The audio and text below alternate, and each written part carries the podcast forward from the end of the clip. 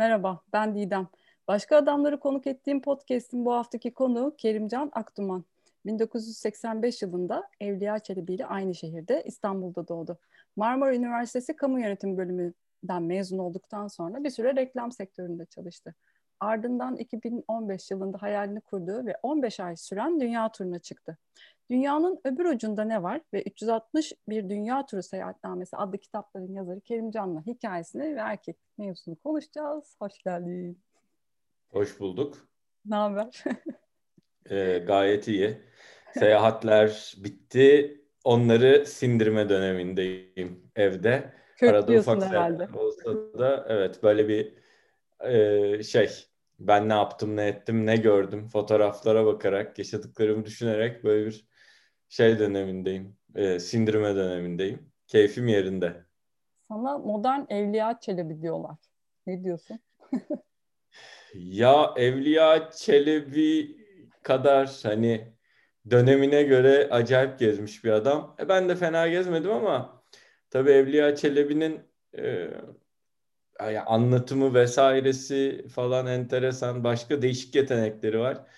Bence kıyas herkes olduğu gibi kalsın. Hani kıyaslamak çok şey gelmiyor bana. Mantıklı gelmiyor.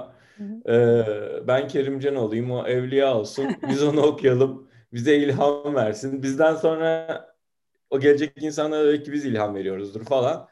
Hani öyle bir görev paylaşımı yapalım. Yani bu kıyastan ziyade veya benzetmeden ziyade bence bir şey e, her dönemin bir şeyleri var. Seyyahları var. Bir tür seyyahları var. Hı hı onlardan biri olup işte insanlara yola çıkmak konusunda bence cesaret vermek. Önemli olan o. Hı hı, kesinlikle katılıyorum. Hikayeni bir de senden dinleyelim mi? Hani ne yapıyordun? Kısaca ben bahsettim girişte ama. Ee, ya benim hikayem senin hikayenle aslında birazcık benzeşiyor. Senin o e, e, enteresan bir şekilde aniden gelişen e, hayatın gibi. Ben de o kadar ani gelişmedi ama ben de reklamcılık yaptım uzun süre yaklaşık 7-8 sene. Çok hayatımdan son dönemlerinde memnun değildim. Çok severek yap, ya işi seviyordum veya hatta şeyi seviyordum ama evrildiğim insan çok hoşuma gitmiyordu. Hayatımda da belli büyük travmalar geçirdim. Ee, o travmaların üstüne e, dedim ki benim bir hayalim var. Ben bu hayali gerçekleştirmek için ne yapmam gerekiyor? İşte en temel şey para biriktirmem veyahut da paraya ihtiyacım var. O işi bir şekilde bekleyerek hallettim. Daha sonra işte baktım işten kovuldum. İşten kovulunca tazminatlar, mazminatlar yani onları da birleştirdim. Hepsi paket. Dedim ben gidiyorum. E, mesleğimi bıraktım ve geri döndüğümde hiçbir yani ne yapacağıma dair fikrim de olmadan yola çıktım. Aşağı yukarı işte 15 ay, bir buçuk seneye yakın bir süre dünya turu yaptım. Ee, yani işte biraz Afrika çok az, biraz Güneydoğu Asya, Japonya, biraz Kanada. Sonra da çok uzun bir süre Güney Amerika'da geçirdim. Onun üstüne de Türkiye'ye döndüm ve bir şekilde hayat beni turizmciliğe sürükledi. Reklamcılığa dönmedim. E, döndüğümden beri de işte dünyanın çeşitli yerlerine ve deneyim turları yapıyorum. İnsanlara e, o konuda destek oluyorum. Bir de sosyal medya içerikleri ürettiğim bir hesabım var. Başka markalara da üretiyorum. E, ama odağım seyahat. Onun dışında iki tane kitabım var. Bir tanesi çocuklar için yazdığımız bir Zeynep Sevde ile Atlas. E, ben ilk kitabımı çocuk kitabı olmasını bilerek ve isteyerek tercih ettim. Hmm. Çünkü bence hep söylediğim bir şey var. Önce kurtarılması gereken şey çocuklar. Çünkü o çok temiz bir zihin var orada ve algıları çok açık. Ee, bizim gibi bu ülke şartlarından ve toplumsal şartlardan dolayı 30'undan sonra bazı şeyleri keşfetmektense Doğru. çocukken en azından kitaplardan keşfetmeleri bence önemli. O yüzden bir atlas yazdık beraber. Ee, daha sonra da bu dünya turumu pandemiyi de fırsat bilip oturup yazıya döktüm benim için zor. Birazcık yüzleşmesi e, sarsıcı. Yazması da epey emek çünkü biraz kalın oldu. Tuğlamsı bir kitap oldu. Anlatacak çok şey olunca. E, onu yazdım. Yeni kitaplarım var, projelerim var. Onları da yapmaya devam ediyorum bir yandan. Hı hı. E, görece pandemiyi daha olumlu geçirdim diyebilirim bu sayede. Süper. Peki yani yolculukla ilgili soracağım sana. Yani yolculuktan önce nasıl bir hayatın vardı? Hani o değişmeye başlayan ve pek de hoşuna gitmeyen Kerimcan nasıldı? Sonra yolculukta nasıl bir hale evrildin? Seni nasıl etkiledi, nasıl değiştirdi? Şöyle, ben proje yöneticiliği yapıyordum ve proje yöneticiliğinde bir ekip yönetmek zorundasınız. Bir projeyi yürütmek zorundasınız. Yani e, ekip yönetirken de bir noktada belli noktalarda iyi polis, kötü polis rollerini aynı anda üstlenmek gerekiyor. Planlamalar yapmak gerekiyor. Sarkan şeylerin zamanlamalarını düzenlemek gerekiyor vesaire. Ben artık iş arkadaşlarımla olan ilişkimde şeyi fark ediyordum. Ee, hani dışarıda arkadaş, içeride bağır çağır. Türkiye'de de biraz iş yapma kültürü maalesef bununla dayanıyor. Maalesef. Ee, şey, ona evrilmiştim. Yani yaptığım şey beni tatmin etmiyordu kitapta da yazdığım bir şey var. Yani benim çok güzel bir ofisim vardı böyle bir, bir e, boğaz gören bir binanın e, 18. katında nefis manzarası olan bir yerde çalışıyordum. Masamdan böyle akşamları gün batımını seyrediyordum. Batıya bakıyordu masam. E, gün çok güzel batıyor ama günün bana batma hissiyatı verdiği hissiyatı. Ulan bir günü daha bu masada yedikti. Ha, bu herkes için geçerli. Hepimiz çalışmak zorundayız. Ben böyle bohem ve parasız yaşam masallarına inan, inanan bir insan değilim. Hani yok parasız dünyayı gezdim falan. Öyle bir dünya yok. Yani yok. maalesef bunu e, kabul etmek gerekiyor. E, ama diğer yandan da şunu biliyordum. Yani ben bu işi daha fazla sürdüremeyeceğim. O bir his. Hep insanlar bana şeyi söylüyorlar abi nasıl çıkmaya karar verdi? Ya bu geliyor insana bir şekilde benim gitmem lazım diyorsun. Ee, o noktada zaten şartları zorlamaya başlıyorsun. Konfor alanından çıkmanın bir psikolojik eşiği var. Ee, ve evrildiğim adamdan mutlu değildim. Yani ailemle ilişkim, e, işte arkadaşlarımla ilişkim, e, parayla olan ilişkim, sosyal ilişkim, toplumla olan ilişkim bence biraz bozulmaya ve e, çirkinleşmeye başlamıştı. Ee, onun üstüne hayatımda bildiğim en iyi terapi yollarından biri olan seyahate gittim. Yani ben 18-19 yaşından beri zaten yalnız sırt çantalı seyahat yapıyordum. Ee, hani öğrenciyken kışları çalışıp yazları gezmeye çalışıyordum falan filan. Türkiye ekonomisi bizi dinleyen gençler varsa eskiden dolar ve euro daha ucuzdu. Avrupa'ya gidebiliyorduk falan. Öyle imkanlar vardı. Evet. Ee, şey Euro'nun 2, 2,5, 3 bandında olduğu evet. zamanlardan bahsediyorum. Ee, o noktada da ya dedim ki böyle bir fırsat gördüm. Yani her şey yıldızlar arka arkaya geliyor ya böyle tık tık tık sonra bir şey oluyor falan. Benim de o dönemdeki hayatımdaki olgular arka arkaya geldi ve şunu yap, şunu düşündüm. Ben gidersem atıyorum bir buçuk iki sene ne kaybedeceğim? Onun hesabını yaptım. Ondan sonra da yola çıktım aslında şey o. Seyahat beni nasıl dönüştürdü? Seyahat bence beni daha özgüvenli, daha dünyada gerçeklerin farkına varan e, bir insan yaptı. Hı hı. E, farklının daha çok farkına vardım. E, dünyanın benim yaşadığım e, hinterland'dan ibaret olmadığını gördüm. Hiç gitmediğim kıtalara gittim çünkü hiç gitmediğim yaşam tarzlarını gördüm. Evet o da bence beni zenginleştirdi en başında. E, onun dışında kişisel bence değişimler de oldu. Yani insan bir kere bir buçuk sene dünya turuna çıktıktan sonra e, bu bir megalomanlık değil ama bir ya ben bunu yaptıktan sonra bir sürü şey başarırım diyorsun. Ve o noktada panik anlarında, kriz anlarında daha doğru kararlar vermek için daha soğukkanlı davranabiliyorsun mesela. Hı hı. E, bence daha iyi insan hayatıyla ilgili hesap yapabiliyor. Çünkü tüm sorumluluk sana ait. Diğer çünkü bir toplum baskısı yok.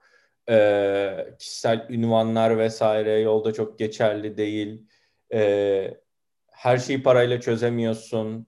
Hı hı. E, ve bunların hepsi bence insana ek e, özellikler geliştiren aslında yani amiyane tabirle şey survival modunda yaşadığın bir durum var. Ve bence bu insanı geliştiriyor. Ben şu anda yaptığım işte de, hayatımda da onu görüyorum. Ya bir de dünyada derdin bitmediğini, herkesin bir şekilde hayattan sıkıntısı olduğunu görüyorsun. Yani e, Kanada'da yaşayan bir atıyorum e, evi barkı olan orta üst sınıf birinin de derdi var. Kamboçya'da günde 2 dolarla yaşamaya çalışan tuktukçunun da derdi var. İnsanın derdi bitmiyor mesela. Dertten söylenmenin de bir çözüm getirmediğini mesela ben gördüm. Hani e, bu dünya dertler ve şikayetler dünyası. Maalesef. Ama bir noktada da hayatta bu dertler her zaman olacağını görüyorsun mesela yani. Hı hı. E, benim için önemli çıkarımlardan biri de oydu. Peki hani yolculukta böyle e, hiç kendine dair fark etmediğin e, taraflarınla yüzleştin mi? E, hani o taraflar eğer varsa şayet nasıl taraflardı? E, değişti mi onlarla yüzleşince? Bir şeylere evrildi mi? Yumuşadı mı belki? Ee, ben planlarıma yani oldukça sadık kalmaya çalışan bir insandım. Esnemeyi öğrendim birazcık seyahatte biraz daha.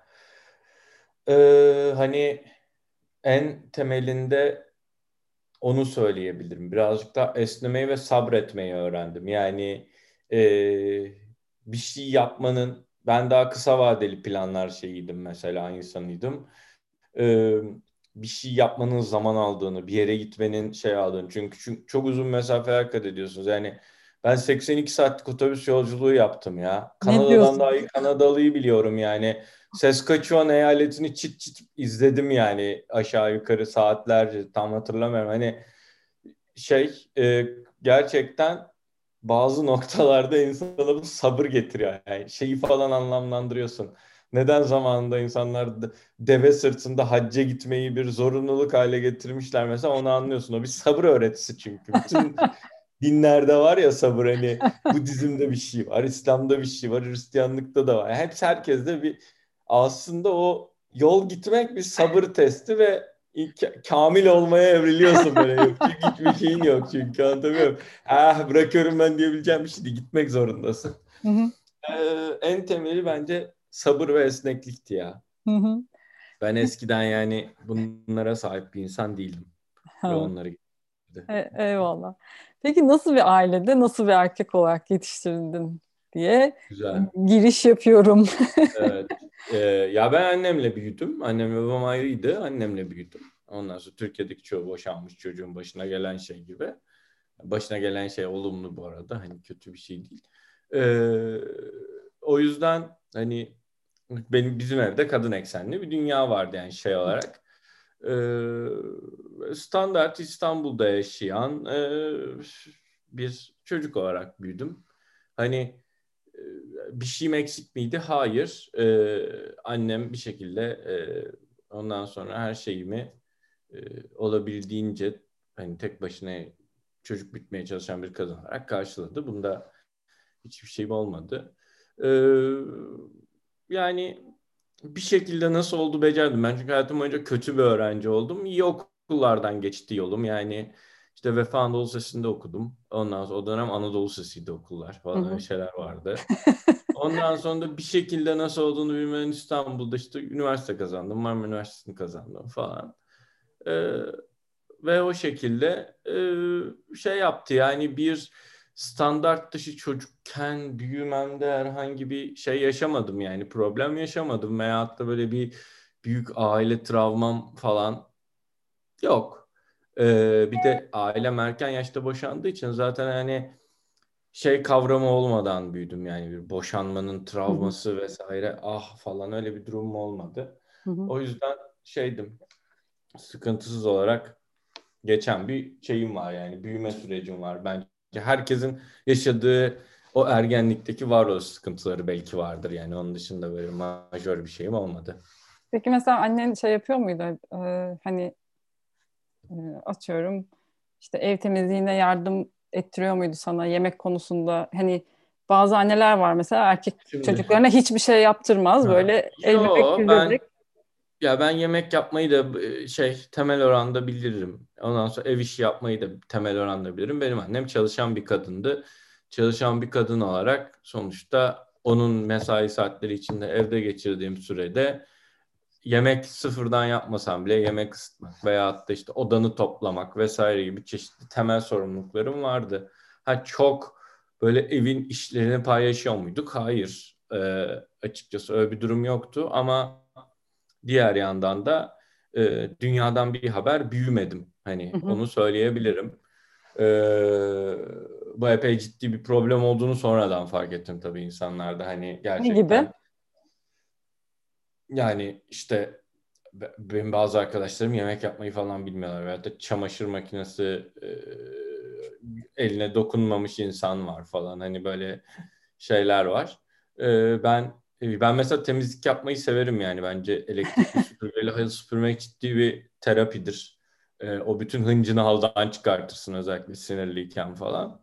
Öyle şeyler güzel yani ama yüzde yüz o noktada bir paylaşım yok tabii ki. Yani sonuçta bir Türk annesinden bahsediyoruz. Yani peki şey hani babadan ayrı olmak hani bir baba figürü hayatında etkili oldu mu? Hani ona örnek aldığın yerler var mıydı? Ya şöyle biz babamla öyle ya bizim babamlarımız iyidir herhangi bir Hı-hı. şeyimiz yoktur ama yani babamla e, çok fazla vakit geçirdiğim söylenemez. Yani hafta sonları veya da işte Hani arada böyle şeyler falan filan o yüzden şey yoktu. Ee, hani bir o yüzden böyle bir baba figüründen ziyade e, yani öyle bir figür alınacak bir ilişki olmadı yani arka, hı hı. benim için mesela şey kavramı yoktur hani e, babam geliyor evde olmalıyım babamın geleceği ya evde eve gelmesi gibi bir durum olmadığı için mesela öyle bir şeyim yoktu. Ee, o yüzden de bir standart bir baba rolünden bahsedemeyiz tabii ki. Hı hı. Peki şey hakkında ne düşünüyorsun Kerimcan? Toplumun dayattığı erkeklik tanımı. Desem yani kafanda ne canlanıyor? Sen kendini orada nerede görüyorsun? Onları merak ediyorum. Ee, şimdi toplumun dayattığı erkeklik tanımı çok kapsamlı. Şimdi Türkiye toplumunu düşünürsek eğer Hı hı. Türkiye toplumu çok parçalı bir toplum bence. Yani şey standart bir toplum değil yani. Hem sosyokültürel olarak pardon hem de sosyoekonomik olarak. Ee, burada çok enteresan bir durum var. Bu izlediğim, gördüğüm şeylerde de aynı şey var. Ee, dünyada da aslında işin sosyoekonomik tarafı çok benzer. İskandinavya'da olsa, İngiltere'de olsa, Amerika'da olsa Japonya'da olsa, Türkiye'de olsa, Orta Doğu'da olsa veya hatta şöyle bir gerçek var. Erkeğin iktidarı ve gücü maddi gücünden geçiyor. Ve benim hep söylediğim bir şey var. Dünyada hırsız olabilirsiniz, dolandırıcı olabilirsiniz, katil olabilirsiniz. Bunların hepsinin e, atıyorum hukuken belirlenmiş cezaları vardır. Çekersiniz, çekmezsiniz. Ama dünyada affedilmeyen tek bir suç var o da fakir olmak fakir olmak, bir erkek için erkek toplumunda maddi olarak yetersiz olmak veya hatta maddi olarak düşmek bu da çok önemli bir travma bence bir erkekte toplum içerisinde. Her zaman acayip e, iktidar yıkıcı ve onu güçsüzleştirici bir şey. Hem kişisel olarak hem toplumun gözünde. Çünkü doğrudan başarısızlık var. E, o noktada erkeğin iktidarı dünyanın her yerinde maddi güce dayanıyor. Onu söylemek gerekiyor. Yani bu da bence erkeklerin üstünde çok ciddi bir toplum baskısı yaratıyor. Hı Ee, sosyo-kültürel olarak bu çok daha bence değişken bir şey. Yani kiminde kadın erkek rolleri çok daha paylaşımcı ve çok daha eşit. Ee, veyahut da öyle görünüyor, öyle lanse ediliyor. Ee, kiminde çok daha ataerkil bir düzen var ama ataerkil düzenin içinde de aslında o kadın çok önemli bir dinamik ama o altyapısal bir dinamik. Üst yapıda çok görünmese bile e, erkekler onu fark etmiyorlar ama zaten bütün sistemi çeviren şey kadın.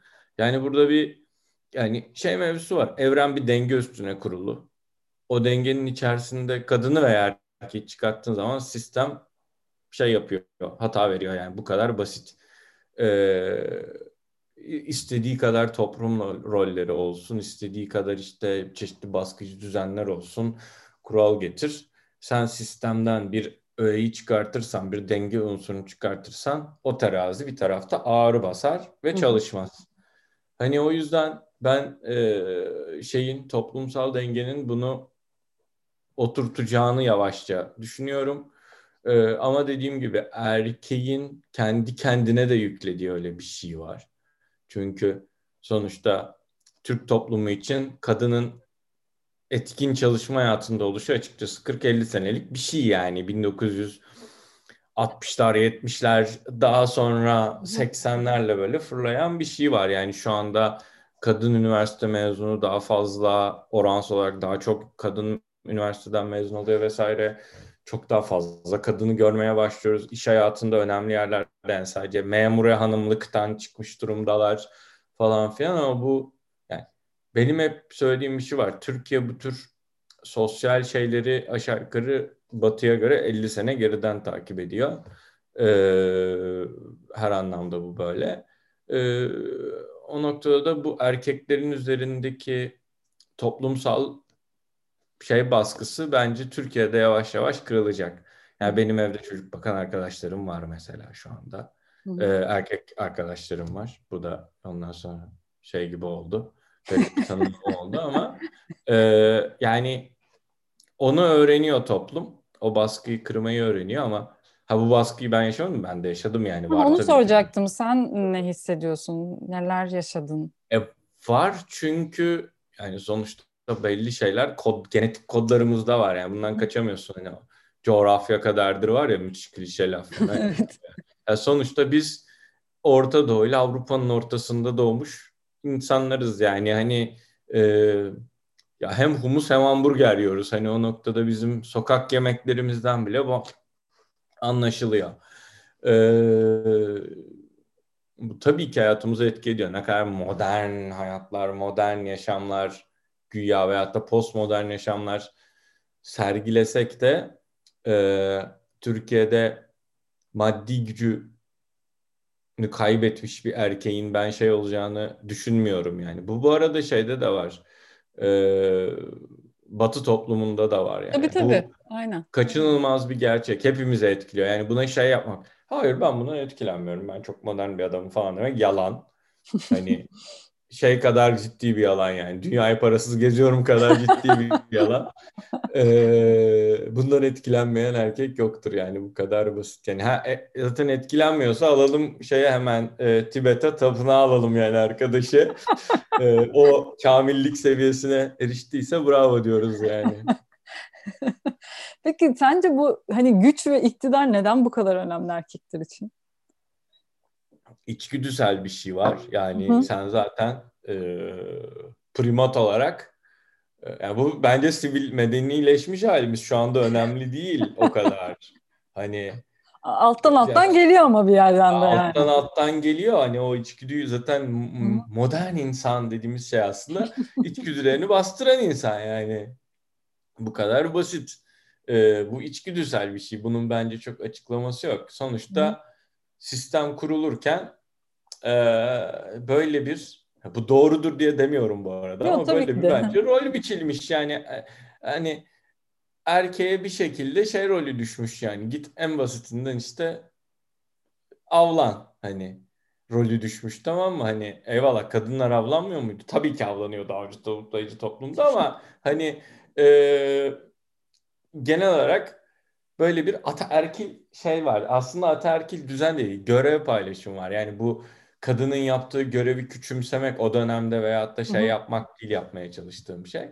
Ee, ya iktidar her zaman önemli. İktidar demek çünkü şey demek hani daha çok demek. İnsan doyumsuz bir canlı. Doyumlu olsaydı dünya bugün şu anda bu halde olmazdı yani. İnsanın bence doyumsuzluğuyla alakalı bir şey güç. Erkekte bu iyice baskın çıkıyor. Çünkü hani erkek başından beri Diyor ki daha çok et, daha çok meyve atıyorum, daha çok kadın, daha çok çocuk, daha çok yere işte şey bırakmak falan. Yani e, modern ailenin çıkışı veya da işte evliliğin çıkışı falan aslında hep bu içgüdülerin törpülenmesi. Çünkü toplum kuruyorsan içgüdüyle çalışmaz sistem yani. Hani öyle bir gerçek var. Yoksa hepimiz böyle şu anda hani amiyane tabirle yola sıçıyor olurduk. Peki başka nasıl baskılar hissediyorsun? Hani e, özellikle Türkiye'de yaşarken hani sadece bu ev geçindirme, maddi güç falan bunları bir kenara koyarsak Başka nasıl bir sıkışıklık hissi var? Ya ben şöyle görüyorum Türkiye'deki sıkışıklığı. Hepimizde bir şey var. Kafası kesik tavuk durumu var. Ne yapacağımızı bilmiyoruz. Hmm. Hepimiz memleketi kurtarmak istiyoruz. Memleketi daha yaşanabilir, daha iyi bir yer yapmak istiyoruz. Ama bunu nasıl yapacağımızı bilmiyoruz mesela. Ha ben burada siyaset bilimi okudum. Yani hani buna dair belki biraz fikrim olabilirdi. Ama benim de yok. Yani bir STK'ya mı katılmalıyız? Hayır mı işlemeliyiz? Daha mı çok çalışmalıyız? Hepimizin kafası karışık. Bence Türkiye'deki en temel problem kadın veya erkek olarak bu kafası karışıklık. Ne yapacağımızı bilmiyoruz yani. Ee, biz çok duygusal ve fevri bir toplumuz. Yani bunu en son işte orman yangınlarında da gördük. Yani söylediğim her şey olumlu veya olumsuz tarafı var bu arada. Hani e, çok kolay Twitter'da işte hüküm verip birisini idama da mahkum edebiliyoruz. Çok. Veya hatta e, adam öldüren birinin suçsuzluğuna hiç hukuki şeyleri bırakıp beraat de verebiliyoruz falan. Biz bir Akdeniz toplumuyuz. Bu noktada da e, toplumun ister istemez belirli şeyleri var. Yani e, bu toplumda hiçbir zaman çok sivri olamazsınız mesela. Çok istediğiniz gibi olamazsınız. Birazcık çünkü toplum sizi çok şey kınar yani sert kınar. Hani hı hı. E, burada çok bireysellik yoktur. Burada biraz daha cemiyet vardır, cemaatçilik vardır. O yüzden de e, bence temel hepimizin yaşadığı problem çok da istediğim yani orta yolda olalım ama istediğimiz gibi de olalımın o ikilemini yaşamak. Mesela bence en temel ben şeyden çıkarken çok zorlanıyorum. Ben hala anneme işimi anlatamıyorum mesela. Kadın benim nasıl para kazandığımı anlamıyor. Turları falan anlıyor ama diğer tarafını anlamıyor mesela. Ee, yani şey bence birazcık insanın ne yapmak istediğine izin vermeyen bir toplum burası. Hı hı. Sen de eminim ki bununla ilgili sıkıntılar, yani kendini ifade etmekle ilgili sıkıntılar yaşamışsındır. Hı hı. E, çünkü bizim belli kalıplarımız var ve esnemeye çok alışkın bir toplum değiliz. Bunun da temel sebebini şundan dolayı görüyorum. Biz toplumun çoğu rengini kaybetmiş durumdayız. Yani azınlık yok, işte gayrimüslimler yok e, ve bunlar çok travmatik şekilde kaybedilmiş önemli unsurlar, toplum unsurları ve bu insanlar 3000 senedir, 5000 senedir bu toprakların temel elementi olarak duran insanlardı. Hı hı. E, onun getirdiği bir hoşgörüsüzlük ve şey durumu var yani var ya ne yapıyorsun lan değişik durumu var. Ee, o şey hakikaten beni bazen zorluyor yani. Abi sen şimdi geziyorsun değirmenin suyu nereden geliyor falan. Sorunun hastasıyım ya.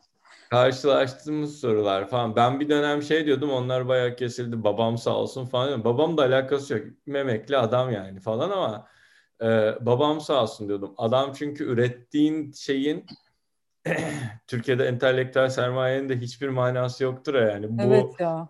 hani e, geçer akçe değildir yani. Değil. Mesela senden de alıyordur. Yazı istiyorlar. Hı-hı. Mesela diyorsun ki telif adam diyor ki e, ne telifi bize yazı yazıyorsun ya. Sanki hani o bana lütfetmiş bir mecra açmış ve ben ona şey yani sanki o şey bir yazı tanrısı ve bana ne böyle yazımı sunuyorum böyle sunak. Buyurun kutsal efendimiz. Yıllık e, size tapınma şeyim geldi falan gibi.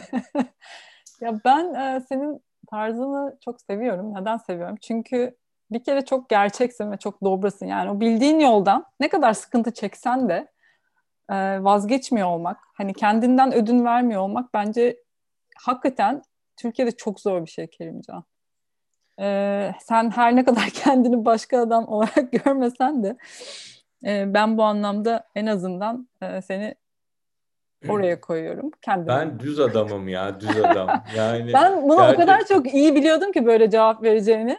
Hatta hani e, davetimi bu nedenle kabul etmeyeceğini de düşünüyordum itiraf etmek gerekirse. Bunu söylemeyip işte programa sakladım yani.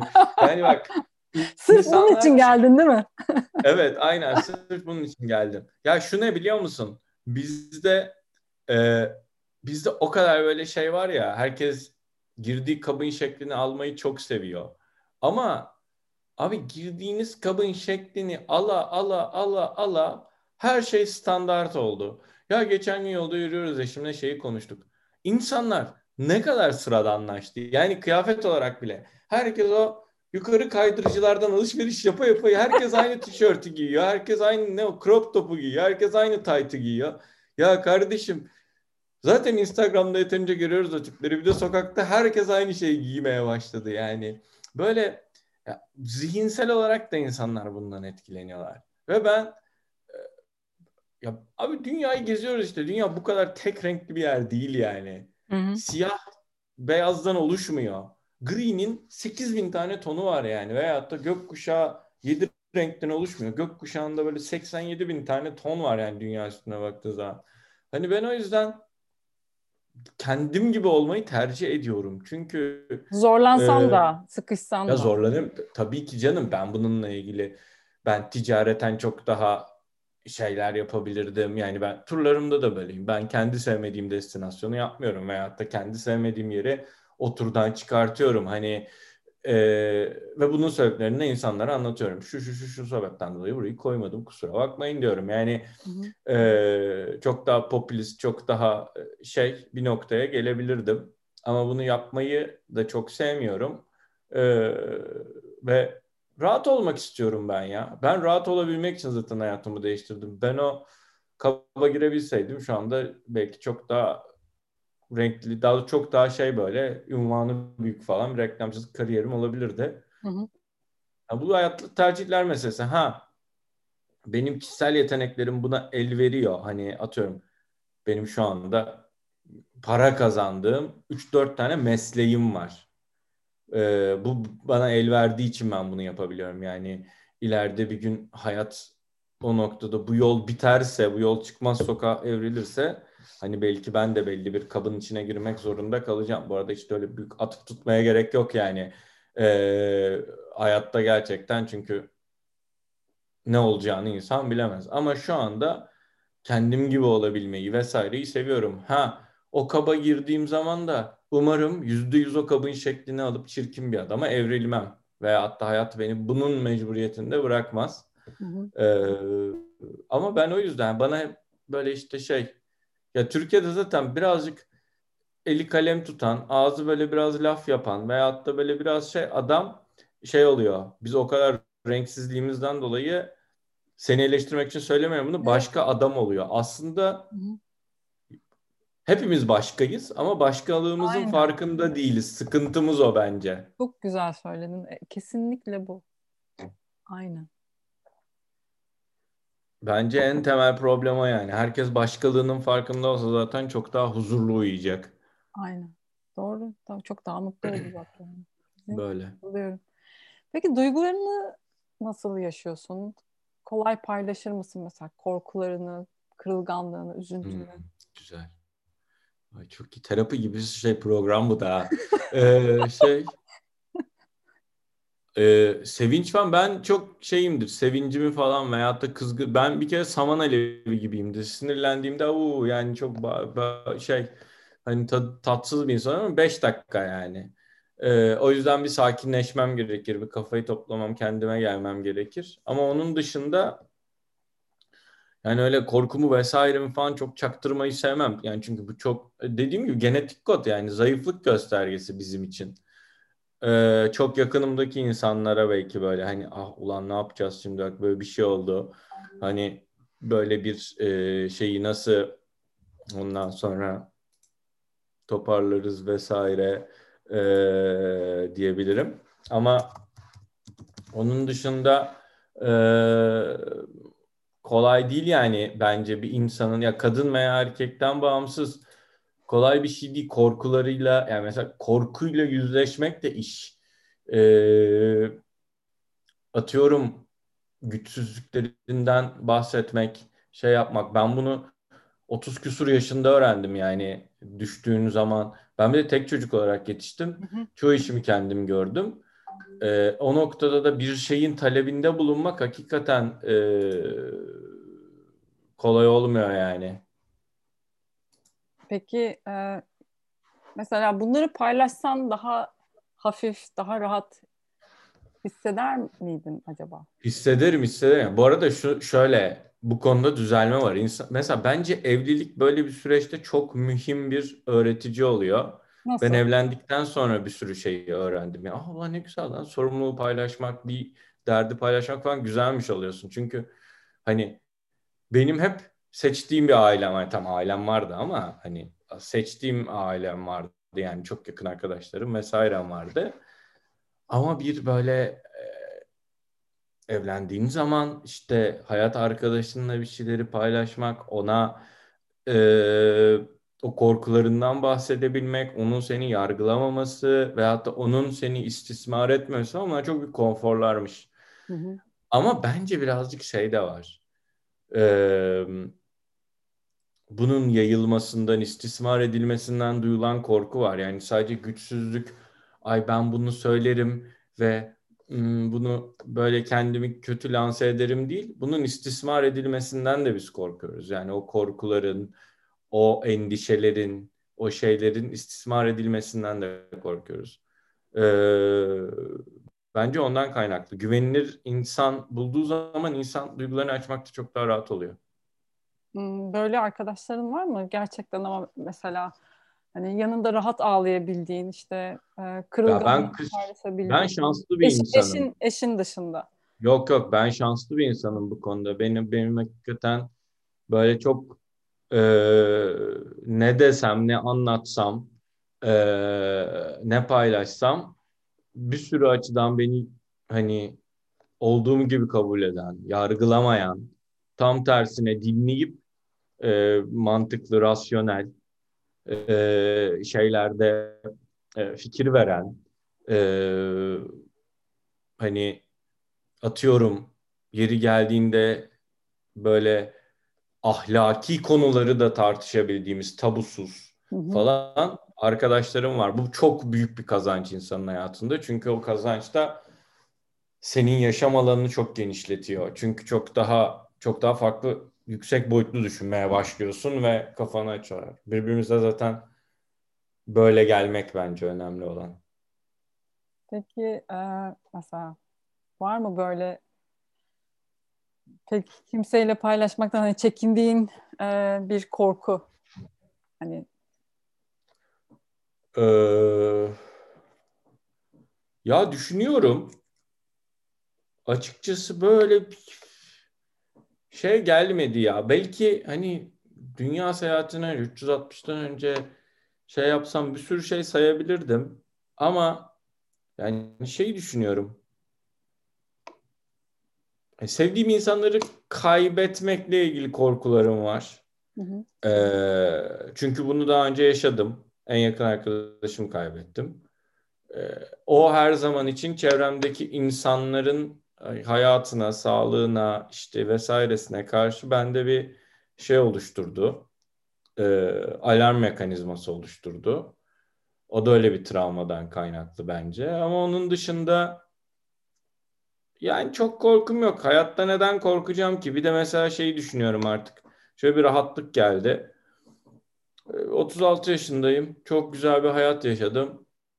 Yarın kafama bir tane balyoz inse İstanbul'da yürürken yolda çok muhtemel veya hatta bir işte inşaat kovası bir şeyi e, falan inse ölsem hani şey demem yani tam gözlerimi yunarken ulan güzel hayat yaşadım yani hani eyvallah diyeceğim bir dünya var. O yüzden artık çok fazla böyle şey bir korkum yok. Yani anlık atıyorum ee, şey kamp yaparken e, şey çadır açsam karşıma ayı çıksa korkarım. Öyle bir korkudan bahsetmiyoruz ama. Evet. E, majör olarak öyle çok büyük bir korkum yok. Hı hı. E, çünkü şey bence bu birazcık kabul etmekle de alakalı bir şey. Bizim dışımızda çok büyük bir devran dönüyor yani. ben o devranın içinde hakikaten kum tanesi bile değilim. Yani, evet korkayım, istediğim kadar şey yapmaya çalışayım. O devran dönmeye devam edecek. Onun da bir düzeni var. Hı hı e, şeyi var. Bu kimi insan kadar için kadercilik olarak görünebilir. Okey ben şöyle bakıyorum. Hayattaki her şeye şöyle bakıyorum. Bir sorun mu var? Okey var. Bunun çözümü var mı? Var o zaman bunu sorun olmaktan çıkartalım. Çözüme gidelim. Ya korku da birazcık öyle bir şey. Ee, ha onun dışında şey var. Düşme korkum var mesela. O yüzden asla bungee jumping yapamayacağım muhtemelen hayatım boyunca. Ha çok büyük para yaparım o ayrı. ee, ama hani mesela uçaktan atlamayı düşünmüyorum falan. Böyle korkularım var. Onun dışında varoluşsal korkular artık hem belli bir yaştan sonra hem de belli bir şeyleri kabul ettikten sonra diyorsun ki ama ne yaparsam yapayım olmuyor yani. Hani korksam ne, korkmasam ne. Ben de biraz ona evrildi. Ee, erkeklerle mi daha kolay iletişim kuruyorsun? Hani bütün bu bahsettiğimiz o e, kendi iç dünyanı açmak ya da kadınlarla mı? Hangisiyle daha rahat hissediyorsun? Valla benim arkadaşlarım arasında kadın, erkek çok büyük bir fark yok. Hı hı. Ee, hani çok çok çok eski arkadaşlarımdan yeni arkadaşlarıma kadar bakıyorum. Bir yaştan sonra da çok kolay kolay arkadaş edinilmiyor. Yakın arkadaş edinilmiyor zaten ama hani hepsiyle iyi anlaşmışım. Bence bunun temel sebeplerinden biri işte bir anne tarafından yalnız yetiştirilmem. Hı hı. Ee, ben kadınlarla da kolay ve rahat iletişim kurabilen bir insanım. Yani sırf flört bazında değil, iletişim, genel iletişimden bahsediyorum. Ee, o yüzden böyle bir ayrım yapamam ya. Ya tabii ki erkek arkadaşlarımla paylaştıklarım, kız arkadaşlarımla paylaştıklarım arasında farklar vardır. Ee, sonuçta hani cinsiyet dediğimiz şey biyolojik bir gerçek. Hani Hı. bunu da kabullenmemiz lazım. Yani hepimiz birazcık da hem cinslerimizle içgüdüsel e, şeylerimizi, dürtülerimizi e, birazcık kaşımak için de beraber oluyoruz. Yani o işte barbar erkek grupları, hani kadın gruplarına dair çok fazla bir şeyim yok ama hani çok sevdiğim bir tanımlama vardır hani e, erkek WhatsApp gruplarını okusa kadınlar erkekleri eldivenle bile sevmezler yani hani gerçekten. evet evet durum var ama o bizim şeyimiz yani özel alanımız. Ee, ya kadınların da varmış mesela öyle grupları. Ben sonra öğrendim bunu. Hani kadınların çok daha böyle rafine ve şey bir dünyaları olduğunu sanırken meğerse yokmuş o kadar da rafine bir dünya. Yani hani onların Nasıl da mesela? bildiği... biraz açsana rafine dünya dediğin şey ne mesela? Abi biz kadınlardan o kadar şey beklemiyorduk. Yani kadınların da kendi içinde oldukça sert oldukça böyle şey kendileri gibi olabildikleri dünyaları varmış. Ne güzel. Hani çünkü özellikle bizim toplumumuzda kadına ve erkeğe biçilen roller çok keskin olduğu için Hı hı. Ee, yani zor şeyler bunlar. Meğerse öyle şeyler var. Ben bunları çok geç öğrendim. Çoğunu da evlendikten sonra falan öğrendim. Yani evlenmek o yüzden güzel bir şey. Kadınlarla ilgili bir sürü şey öğreniyorsun bilmediğin. güzel. Okul gibi. Ha. Evet. Ee, kadınlarla olan ilişkinde hiç utanç duyduğun bir şey yaşadın mı?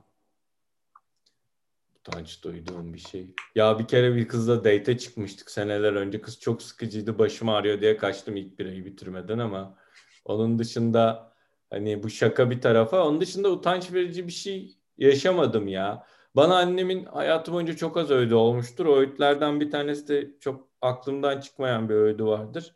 Hiçbir kadının ahını alma der hı hı. demişti bana.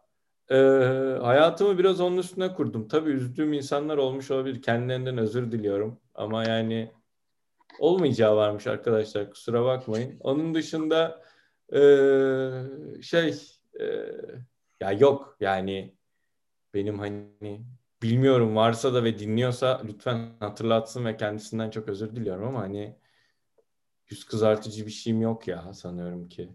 Hmm. Yok düşünüyorum. Ulan bu kadar düşün. Bu arada biz şöyle bir şey oldu. Bunu itiraf edeyim. Biz bir WhatsApp grubunda şunun tartışması yaptık. Bu Me Too şeyleri falan çıktı ya.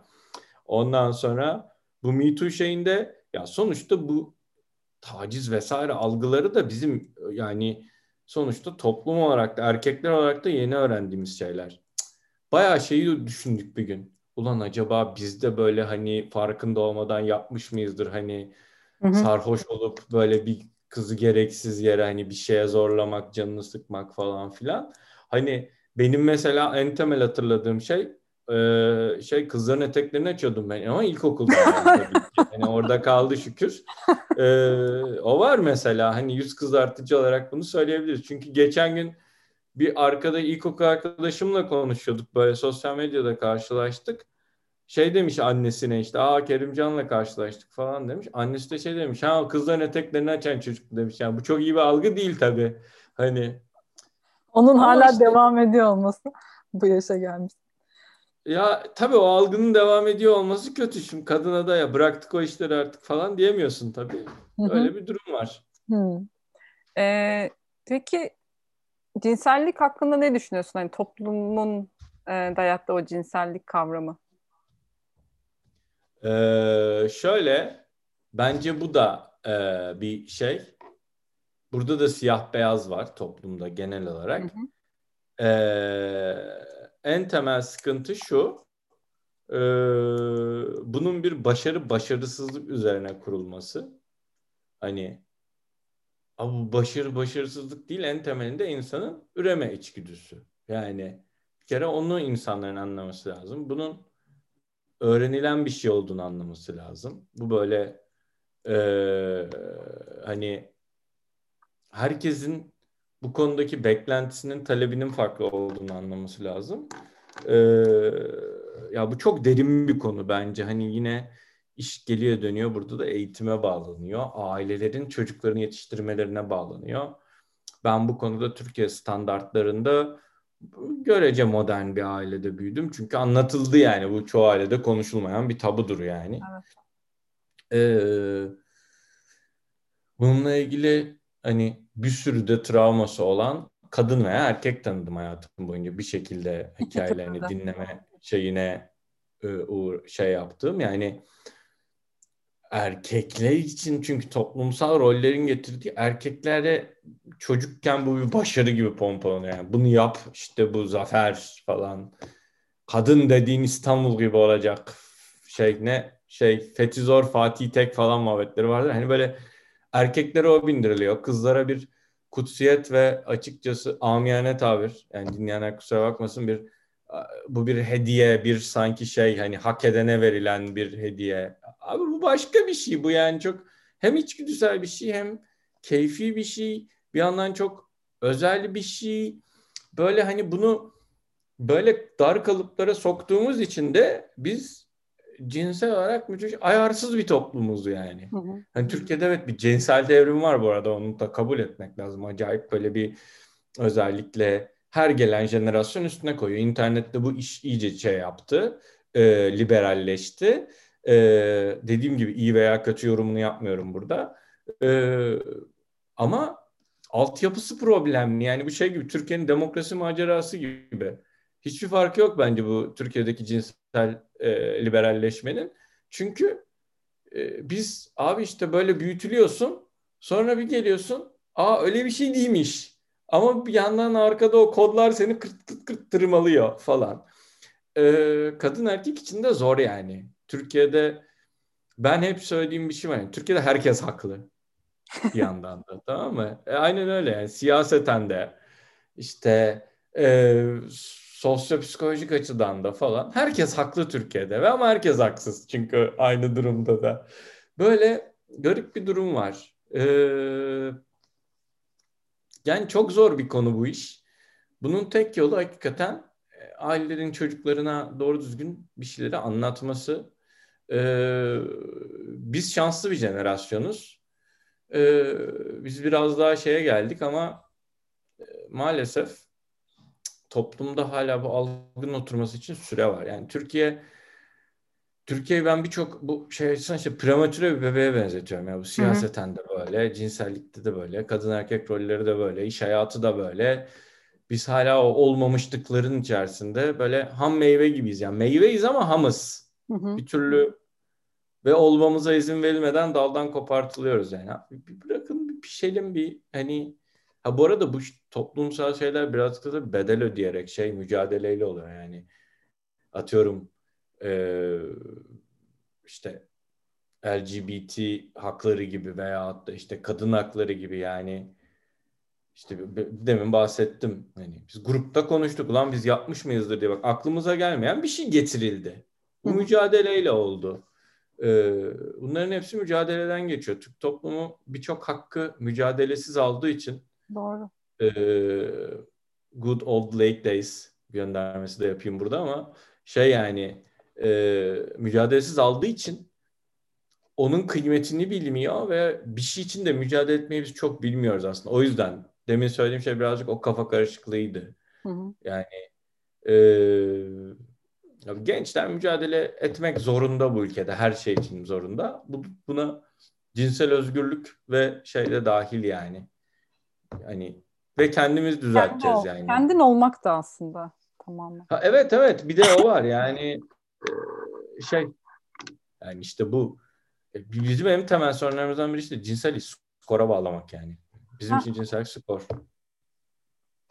Bu kadınlar yani de böyle olmaya öyle. başladı bu arada. Kadın tabii tabii benim benim kadınlardan dinlediğim o kadar acayip maceralar var ki bence şu anda kadınların e, cinsel hayatları erkeklere göre daha renkli Türkiye'deki birçok hani daha üst sosyoekonomik gruptan bahsediyorum. Sosyokültürel gruptan bahsediyorum. Ama kadınların cinsel hayatı bence daha renkli yani erkeklere göre şeyden.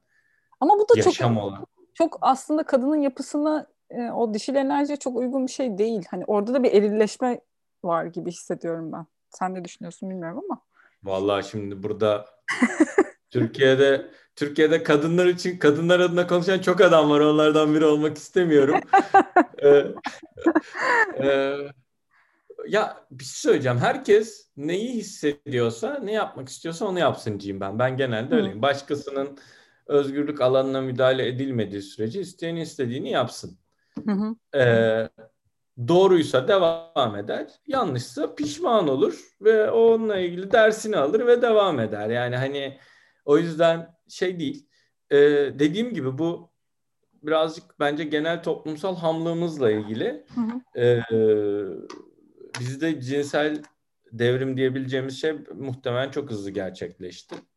Ee, o sebepten dolayı da kadınların da erkeklerin de e, belli bir noktada ayarları kaydı. Yani işte ekşi sözlükte şey vardı. Daha dün gece başlayan bir tartışma bu sabah devam ediyordu.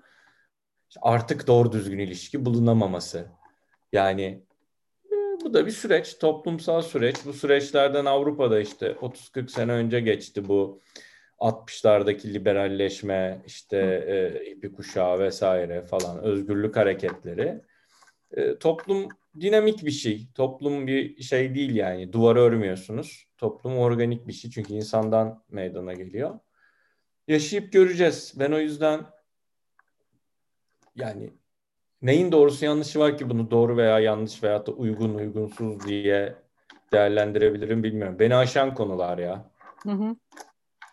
Sence erkeklerin neye ihtiyacı var peki? Daha özgür, daha rahat ee, ve daha güvende hissedebilmeleri için aslında. Ne, ne olsa erkek kendini daha iyi hisseder. Ya erkeklerin şimdi hiç şey değil erkeklerin konfor alanı aslında güzel. Yani dünya bizim için yaratılmış bir dünya gibi davranıyoruz zaten binlerce yıldır. Hı hı. Hani boşa böyle ben şey değil erkeklerin şey yapabilmek adına muhtemelen hani ee, ya bu zaman ne olacak bir şey bahsettiğimiz o toplumsal rollerden o üzerlerine baskı kuran e, şeylerden arınmaları gerekiyor. Bu da bir günde olacak bir şey değil. Diğer yandan erkeklerin toplumu verebilecekleri en büyük şeylerden biri bence e, karşı cinsle empati kurmak olacak. Bu öğrenilen bir şey. Ha, hala ben yapıyorum diye bunları bahsettiğim her şey yapabildiğim için yüzde yüz konuşmuyorum. Ben gördüğüm ideal dünyadan bahsediyorum. Yoksa yani e, yapabilseydim zaten böyle mükemmelim ben falan diye herhalde bahsediyor olurdum kendimden. Yok ama bizim hani ya şeyleri kabul etmek gerekiyor. Belli avantajlarımızı kabul etmemiz gerekiyor. Bu avantajların bize sağladığı şeylerle barışmamız gerekiyor. Ha bu avantajların bize getirdiği de işte belli yükler var. Yani sen abicim e, şeysen Hani iş hayatında avantajlıysan o yüzden senden para kazanman bekleniyor aslında. Şimdi şikayet ediyoruz ya hani şey diye erkeğin işte iktidarı maddi gücünden geliyor vesairesinden falan. E tamam onun da bir sebebi var altında çünkü kadını sen 2000 senedir mutfak mutfağı kapatırsan tek sosyalleşme alanı evinin salonu olursa senden de para kazanman beklenir. Yani bu bir görev dağılımıdır. Çünkü sen nasıl bizden bahsetmiyorum bizim çevremizden. Sen nasıl temiz ev bekliyorsan kadından akşam eve geldiğinde yemek bekliyorsan o kadın da senden para bekliyor yani veyahut o toplum senden para kazanmanı bekliyor. Çünkü diğer türlü kadını nasıl e, şey eleştiriyorsan ay evi kirli, ay yemeğini yapmamış, ay kocasına bilmem ne yapmıyor falan filan. E sen de eleştirirler abi herif işte başarısız olmuş diye. Bunun da tek kaçar yolu toplumsal rollerin dağıtılması. Hı hı. Sen erkeğe bir rol biçersen her şeyin sorumlulukla alakası var. O sorumlulukları bence dağıtması gerekiyor. Erkeklerin başka rahat olabilecekleri bir şey yok. Ya bir de insan şunu anlıyor. Sorumluluktan kaçış diye bir şey yok. Ben kaçtım işte bir buçuk sene ne oldu? Geldim yani. Hani şey böyle sorumluluktan kaçmak işte e, ya sonuçta çok basit bir şey. Hayatta kalmak için yemek yemek zorundasın. Ve o yemeğin bir şekilde yapılması lazım. Bunu kadın veya erkek yapmış önemli değil yani. Hı hı. Hani tek olsan da yapacaksın o yemeği. O bulaşık makinesini tek olsan da şey yapacaktın. Veyahut da e, o parayı yalnız yaşasan da evet belki de az kazanacaksın ama kazanacaksın yani. Ya bu şeyler, sorumluluklar kaçınılmaz. Bunlarla yani bu gibi hayatta gideceksin hakikaten dağ başında. Arazin marazin varsa çökeceksin. Yiyorsa tarım yapacaksın. Orada kendine yeten şeyleri elde edeceksin. Yetebiliyorsa. Öyle bir dünyada mümkün değil. Bu arada yani tek başıma ben tarım yapayım. İki tane keçim olsun onları sayayım falan. Tamam baba da hani mesela e, başka ihtiyacın olacak yani tesisatçıya ihtiyacın olacak. Çatı tam hani maalesef belli sorumluluklar var hayatta günümüz sistemine dahil olduğumuz zaman. O noktada o sorumlulukların mantıklı paylaşımı bence önemli olan. Hı hı. Başka bir kaçar, kaçar yolu yok yani. Şimdi erkekler psikoloğa gitsinler, karalarıyla daha çok konuşsunlar falan. Ha onlar evet güzel ama bence temel yapısal problemleri çözmenin tek yolu o e, toplumsal rolleri paylaşmak. Hı hı. Ee, sanıyorum sorularım bu kadar. Başka aklıma gelen bir şey yok. Senin Aa, eklemek istediğin bir şey. Bitti. Benim eklemek istediğim şey ne var? Bir şey yok ya. Konuştuk yani. Güzel konuştuk işte. Anlattık. Of kesin buradan böyle var ya linç falan inşallah çıkmaz bir şey ya. Ondan korkuyorum. Ters bir şey söylemedim değil mi? Bence söylemedin ama yani zaten hani herkesin fikrine uygun bir şeyler söylemek e, sohbetimizin şeyine uymuyor şu anda. Ya yok değil. Ya ben bu ülkede ata bindim diye linç yedim ya. Nasıl ya? At, at istismarı yapıyorum diye. Dağda ata bindim diye. Afrika dağlarında köy yol, yol olmayan hmm. köyde ata bindim diye linç yemişliğim var benim. O yüzden şey değil yani. Yani yani saygılar on, o insanlara da hani bir şey diyemiyorum. Onların fikri tabii ki de. Ee, ama Öyle. işte bu kadar yargı, yargıdan çıkarsak inşallah orada güzel şeyler olacağını düşünüyorum İnsanız, ben. İnsanız seviyoruz böyle şeyleri bence. çok evet oradan çok besleniyoruz hakikaten. Evet evet. Ee, eğer hani bilmiyorum linç edenin de canı sağ olsun diyeceğim artık o da onun yolu. Yapacak bir Yok şey. Ya dalga geçiyorum. Beğenmeyen dinlemez ya. Ne Yallah. Yallah başka sayıya ne diyeyim. İsim verecektim az kalsın. Ay skandal olacaktı. Of neyse. Orayı bir belki. Beğenmeyen Yallah Arabistan'a diyelim. Ne diyelim abi. Valla çok sağ ol. Çok teşekkür ediyorum. Vaktini Ne demek ya ben teşekkür ederim. Ee, beni Sen de sohbet e, benim, özlemişim bu arada. En son kapanmadan kadar... önce şey yapmıştık, buluşmuştuk. İstanbul'da. Evet. Emre'yi Emre'yi göndermiştik. Emre'yi gönderdik. Aynen. Bu ee, şey çok pardon sözünü kestim. Ee, ben bu Anadolu şifacı kadınlarını e, yaparken Emre mesaj attı. Dedi ki arkadaş tamam hani çok güzel dinliyorum. Hani kadınlar güzel konuşuyorlar ama bu erkeklerin hiçbir derdi yok. Nasıl bu dertlerin üstesinden geliyorlar? Ben bunu duymak istiyorum e, diye bir mesaj attı. Benim de böyle çok hakikaten erkeklerin tarafını merak ediyordum. Yani pek konuşmuyorsunuz ya genelde. e, Emre'dir bu podcast'in e, ilk adımını atmama vesile evet, oldu. Ona da sevgiler. Evet. Evet, güzel. Güzel bir insan kendisini. Kendisini Yeni Zelanda'ya kaptırmış olsak da e, şey yolu açık olsun. E, şey yani e, ya zor iş. Erkekler için konuşmak hakikaten zor iş yani. Konuşmayı bile zayıflık olarak gören şey var. Kargo'nun çok güzel bir şarkısı vardır Boğaziçi diye. Yaşı yetenler bilir.